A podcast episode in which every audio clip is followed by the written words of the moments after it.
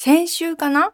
おささらナイトの、あの、配信時間に、皆さんのハッシュタグを見てたんですね。ハッシュタグおささらナイトをつけてツイッターでつぶやいてくださっている方がいるので、それをいつも嬉しく見てるんですけど、その中に、こんな投稿がありまして。今、南さん、骨の話の時に、鼓膜じゃにするって言ってますか？粉々にするとか、ぐじゃぐじゃにするとかっていうことを、鼓膜じゃにするという地域があるのでしょうか？っていうのがあって、あーと思ってね。全然私意識してなかったけど、鼓膜じゃにするって方言なんだ。関西とかかなあとは、なんか金沢弁とかもうちの両親がたまに使うから、金沢とかなのかな？とかいろいろ考えてたら、鼓膜じゃにするって検索したらね、全く出てこなくて。そう。ああ、方言なんだって思ったけど、方言じゃなくて、まずそんな言葉がなかったらしい。藤岡みなみのおささらないと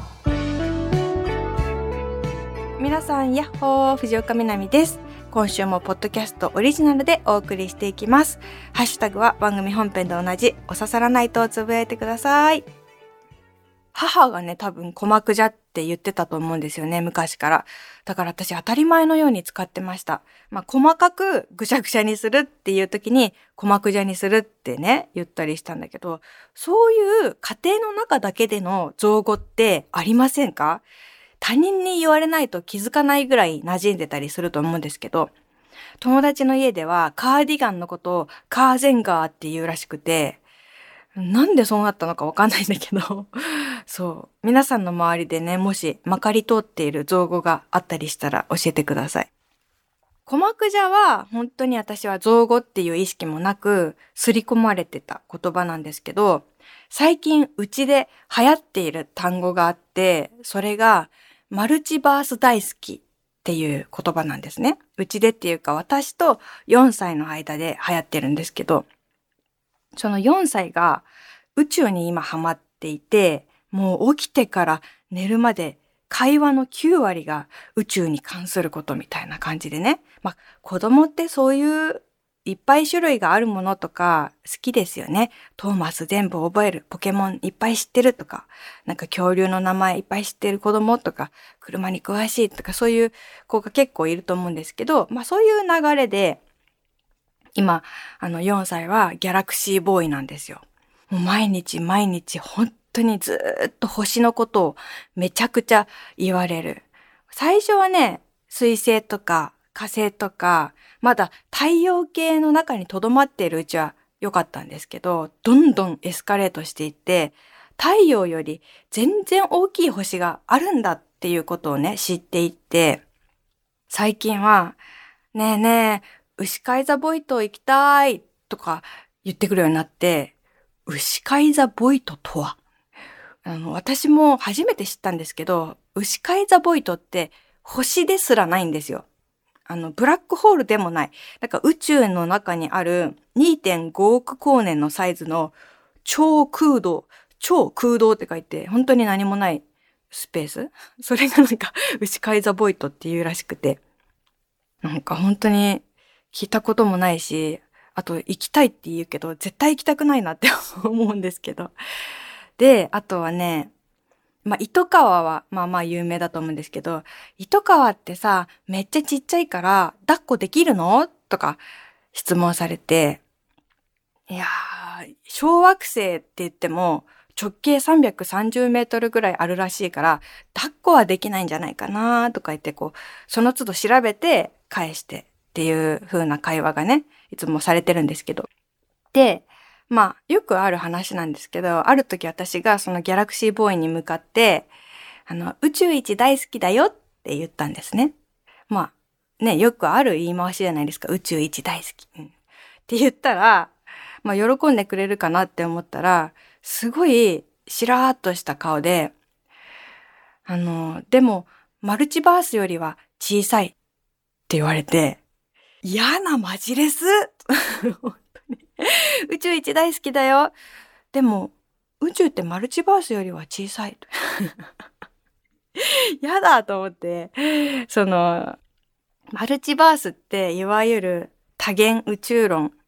この私たちのいる宇宙がたくさんあるっていうことで、私たちのいる宇宙ってその観測できる宇宙っていうのの限界があって、その外に観測はできないけど多分無限に広がってる宇宙っていうのがありますよね。だから私たちはなんかこう宇宙一好きとか言うと、もう一番のなんか最大限の言葉として言ったりするんだけど、あの、マルチバースはその無限の宇宙自体がたくさんあるっていう概念だから、マルチバースの方が実は全然大きくて、うん。だから確かにそれ含めたら宇宙一って全然最上級じゃないんだなって思いました。それで今、マルチバース大好きっていう言葉が流行ってます。例えば、使用例としては、この唐揚げめっちゃ美味しいマルチバース大好きみたいな感じです。あの、よかったら皆さんも使ってみてください。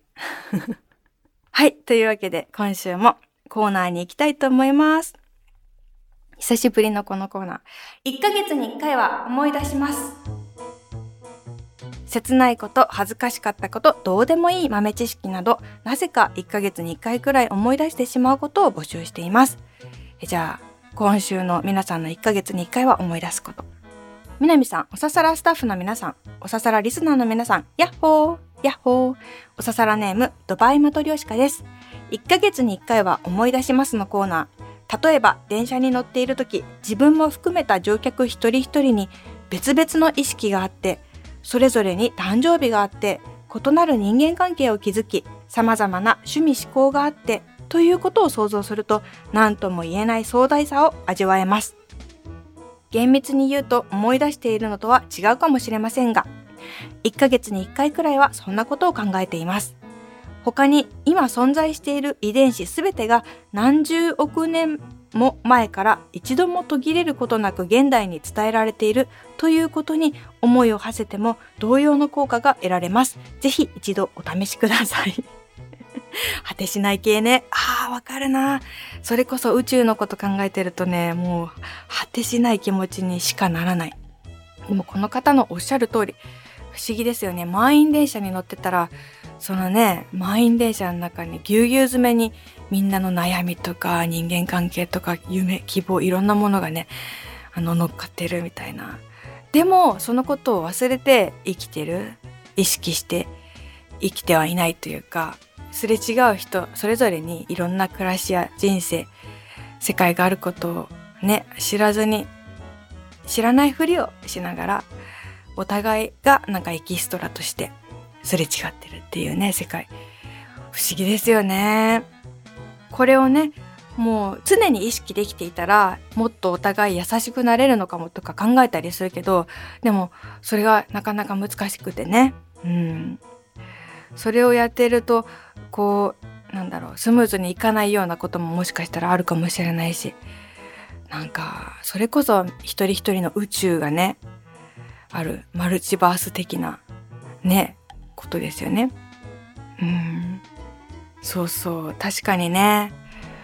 なんか、46億年前に太陽ができて、そして地球ができて、そして海の生き物が陸に上がって、えー、そして恐竜が絶滅して、えー、猿がなんかどんどん進化してとか考えてさ、なんか意味はわかんないよね。うん、奇跡すぎるからその本当はちょっとしたことも本当にどうでもいいはずじゃん。ちょっと喧嘩したりとかちょっとこれをこうしてもらえなかったとかそんな小さなことを気にしてる暇ないぐらいみんな奇跡の塊なのにそうは言ってもイラついたりするよね。なんでこんなこんな広い宇宙で生命体が存在できるっていう謎のもうありえないぐらい何無限分の1ぐらいの確率の地球に今この時代に生きててそれだけで意味わからないぐらいミラクルなのに。でも本当になんか本当にちっちゃいことでねなんか怒ったりしてんのよ。不思議すぎる。あとこれ私これよく考えるんだけどなんかもしかして何回ももう滅びた後なのかなって考えることありません？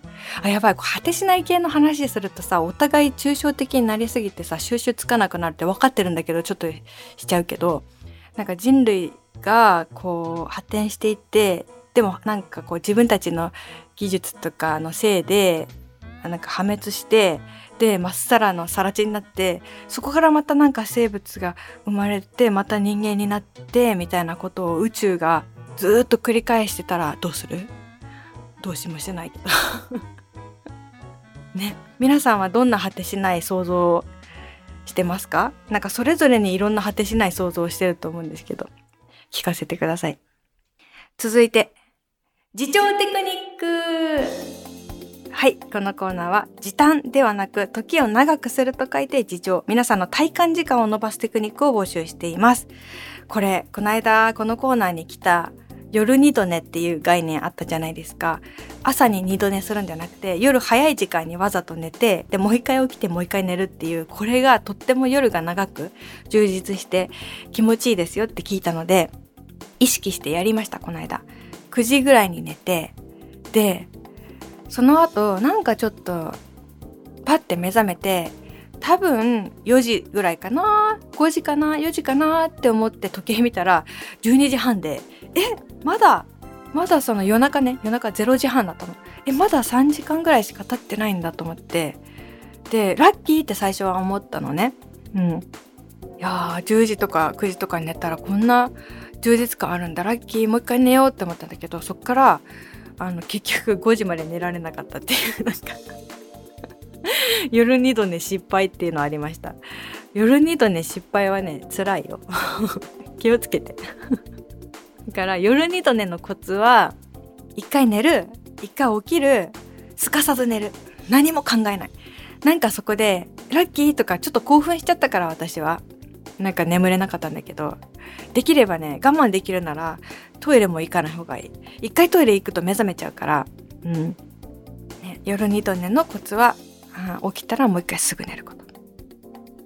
メールいただいてます。行列パンダネームアッキーさん。南さん体験から感じた自重アイテムの話です。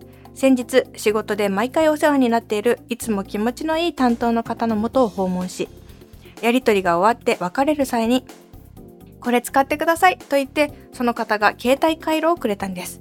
その日は今年一番の寒さが来た日で、札幌も日中マイナス6度でした。次の訪問先に着くまでいつもの2倍の時間と3倍の暖かさを感じました。人間気持ちだけでこんなに変わるんだと思いました。とてもいい日になりました。あー、これ嬉しい。人にもらったカイロってめっちゃあったかいよね。自分で買ったカイロよりあったかくないですか？あれ、あの、心がとかそれ以前になんかもう温度が熱く感じる。あと人にもらったミルキーってめっちゃ美味しくないですか？自分で一袋買うとちょっと多すぎるんだけど、久しぶりに人からミルキーとかルマンドとかもらうと、え、こんなに美味しいってぐらい美味しいですよね。うん。私は上野動物園ってこれ何回も話してるかもしれないけどあのシンシンとリーリーっていうパンダがね中国から来て初めて公開されるっていう日になんかすごい混んで見られないんじゃないかと思って前日から動物園に並んだんですけどで夜中すごい寒かったの。あれ4月？3月？うんだったからね。4月か。夜中すごい寒くてで動物園からはそれこそ「ワオーン!」とか あの聞こえるんだけど寒くてどうしよう朝まで頑張れるかなって思ってたらその上野動物園って上野公園の中にあるから上野公園って路上生活者の方が結構いらっしゃってあのそうその人にカイロをねもらった。ですごく暖かかったっていうのが忘れられない。うん。ですね。皆さんもカイロ誰かにもらったことですごい思えてることありますか？受験の時とかもらったりするかもしれないですね。これ持ってってねとか。続いて、純喫茶南はい、ここでは本編で読み切れなかったお便りなどなどをまったり読んでいきます。カランコロン、いらっしゃい。え今週はまあ、本編でも結構一押ししちゃったんですけどホットミルクをお出しします。もしねあのよかったら蜂蜜入れたい人は入れてもらってもいいですよ。牛乳をねいつもより多めに飲みたいなと私は今思っててね。はい一緒に飲みましょう。え1通目札幌市おささらネームゴロゴロ今日このごろさん。南さんスタッフの皆さんこんばんは。こんばんは。僕は南さんの声が好きで癒されていますがそんな南さんに挑戦状です。僕が発明した早口言葉はすごい難しいです。ぜひ挑戦してみてください。後日友人が気がついたんですがなんとこの文全部死因が「い」なんです。そりゃ難しいですよね。というわけで挑戦してみます。ゴロゴロ今日この頃さんが考えてくれた早口言葉。右耳にミニニキビ右耳にミニニキビ右耳にミニニキビ。お？あごめん言えちゃったかも。ちょっと早くなかったあんまり。あの右耳にミニニキビかける3って書いてあるんだけど。えっ、ー、とちょもうちょっと早く言ってみる？右耳にミニニキビ耳に耳言えない！あーめっちゃ汗かいた。そりゃ言えないわ早くしたら。ちょっと意識すれば言える。うん。うん。右耳にミニニキビ。右耳にミニうん。あ皆さんも言ってみてください私もね昔自分で考えた早口言葉がありますよ。あの、それはね、早口言葉かどうかわかんないけど、みな、みなみなみな、みなみっていう、え？ごめんなさい、なんだそれって感じですよね。み、みなはみんなってみんな、みなみ、なみな、みなみ。みな、みなみなみな、みなみ。ごめん、早口言葉でも何でもなかった。すごい自分アピールになっちゃった。すいません。続いて、ラジオネーム、決戦は土曜日さん。南さん、スタッフの皆さん、こんばんは、こんばんは。前回の放送の感想ですが、白ごまの話が面白く思わず笑ってしまいました。本来は食事の際に登場するべきものが出番を間違えてかくれんぼしていたセサミくん。タイムスリップして現れたかのようなセサミ坊やといったところでしょうか。ラジオトークも素敵な企画も開けごまでどうでしょうか？というお便り来てました。衝撃的でしたよね。先週、あの、ドン引き綱引きのコーナーで、あの、奥歯からゴマが出てきてそれがすごい好きっていう話があって、あの話面白かったのはなんか描写力がすごかった。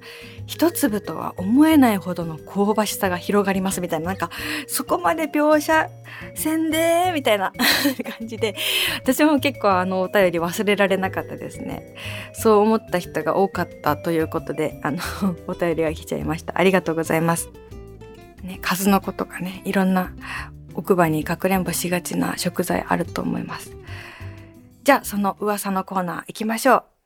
どこいしょドン引き綱引きはい、このコーナーは、ドン引きされるかもしれないけど言いたい話、自分がドン引きしたエピソードなどを送ってもらってます。おささらネーム天野弱坊やさん。南さん、こんばんだ、こんばんだ。座席が250席もあるシアターでポツンと一人で映画の上映を待っていたら、スーツを着た男性が入ってきて、僕の隣の席に座りました。チケットを買うとき、全席空いていたので、僕の後にチケットを買ったはずなんですが、これを一体どのように考えたらいいのかわからず、とりあえず僕の頭の中のドン引きエピソードの引き出しに入れてあります。うーん。え、これさ、え？もう全然お客さんがいなくて、ポツンと一人で座ってたらわざわざ隣に座られたって話ですよね。で、ドン引きしたっていう話。いやーこれ難しいな。チケット買うときもしかしたらこんなに全部ガラガラだって思わずにもしかしてここしか空いてないって思っちゃったのかも。全部空いてるじゃなくて全部埋まってるように見えてで、たまたまこの×になってたとこの隣、あ、ここだったら空いてるのかなって思っちゃったと。でも、それはそれで、入ってきて誰もいなかったら、ちょっとあの、席移っちゃうとか、そういうこともありそうなのに。あとはね、想像するパターンとしては、この、えー、男性？スーツの男性が、本当にずっと映画館行けてなくて、で映画館だけじゃなくて、わかんないけど、外出もあんまりできてなくて、でちょっとあのなんか寂しいって思ってたとか。私もねそうなんだけどあんまり外にね出られない時期があってすごい孤独を感じてた時があるんだけどそういう時って人がいるところに行きたいって思うから 隣に座られた天の弱坊やさん的には迷惑だったかもしれないんだけど映画館に行ったらまたポツンと座らざるを得なかったっていうのが寂しくてあのちょっとつい人の隣に座っちゃったとか あんまりないパターンですけどちょっと想像してみました。はい。あのこのコーナーいろんな角度があるということが分かりました。皆さんも人には言えないドン引きされてしまうかもしれない話などなどありましたら送ってください。というわけで今週は皆さんのいろんなお便りをコーナーで募集していきました。他にもいろんなコーナーがございます。そうです。私が偉人ですのコーナーまたやりたいですね。あの皆さんが誰にも褒められないけどこれって結構頑張ってるよなって自分で思ってること。まあ朝起きるだけとかそういうのでもいいんですけど今日すっごく疲れていたのにお風呂に入って寝ました。そうです。私が偉人です。みたいなそういう感じで送ってきてくださいね。あとは本当にそうかな？のコーナーとかもねまた久しぶりに会いたいですね。皆さんのあの身近なところで。えそれって本当にそう？って思うことがあったら突っ込んでいただいたりね。はい。えー、宛先は、みなみアットマーク stv.jp でございます。お刺さらないと、なんとね、お伝えしていますけれども、本編も無料で聞けるようになりまして、これって結構チャレンジングというか、すごいことなんですよ。本当はね、なんか、有料だったりする場合がほとんどだと思うんですけど、本編、北海道で放送しているオンエアバージョンも、Spotify で聞けるようになって、それがなんと無料会員でもトーク部分は聞けると。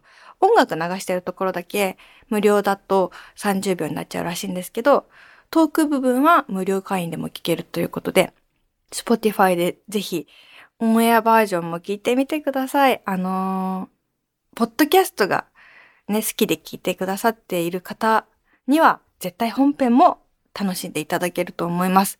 本当に喋ってるのは私です。あの 同じ人が同じノリで喋ってるものなので、あの、もう30分あるよということで、ぜひね、なんか両方聞いてもらいたいなという気持ちがあるので、よかったら、もしお耳が暇な時間があったら聞いてみてください。Spotify でね、藤岡みなみのお刺さらないと検索したらあるのでね。うんうん。音楽と一緒に聞く本編もいいもんだなって思ってもらえたら嬉しいかなって思います。うん。というわけで、3月4日は札幌に行ってきますね。詳しくは、ツイッターとか、私の情報をチェックしていただけるとありがたいです。皆さん今から学校行ったり、会社行ったりいろいろあるかと思いますけど、本当にお疲れ様です。なんか、本当にいろいろあるよね。いろいろない人はいないよね。さっきのさ、電車の中の人たちのたくさんの世界の話じゃないですけど、もうね、他人のことを想像しきれないぐらいの世界をみんな持ってる。よくさ、あの、想像力が必要って言うけど、想像して思いやりになる場合もあれば、想像しきれないぐらいのものをみんな抱えてるんだっていう思い自体が思いやりになることもあるし。うん。とにかくね、なんか、のうのうと生きてるように見えたりとか、楽をしてるようにサボってるように見えたりしても言わないだけでものすごい大変なことを抱えてる人っていうのがたくさんいると思うんですね。っていうかみんな多分そうだよね。みんな何かしら大変なことを抱えてるよねっていうのを最近本当に思います。とにかくお疲れ様と言いたい。世界の中心でお疲れ様と叫びたい私ですね。うん。お疲れ様です。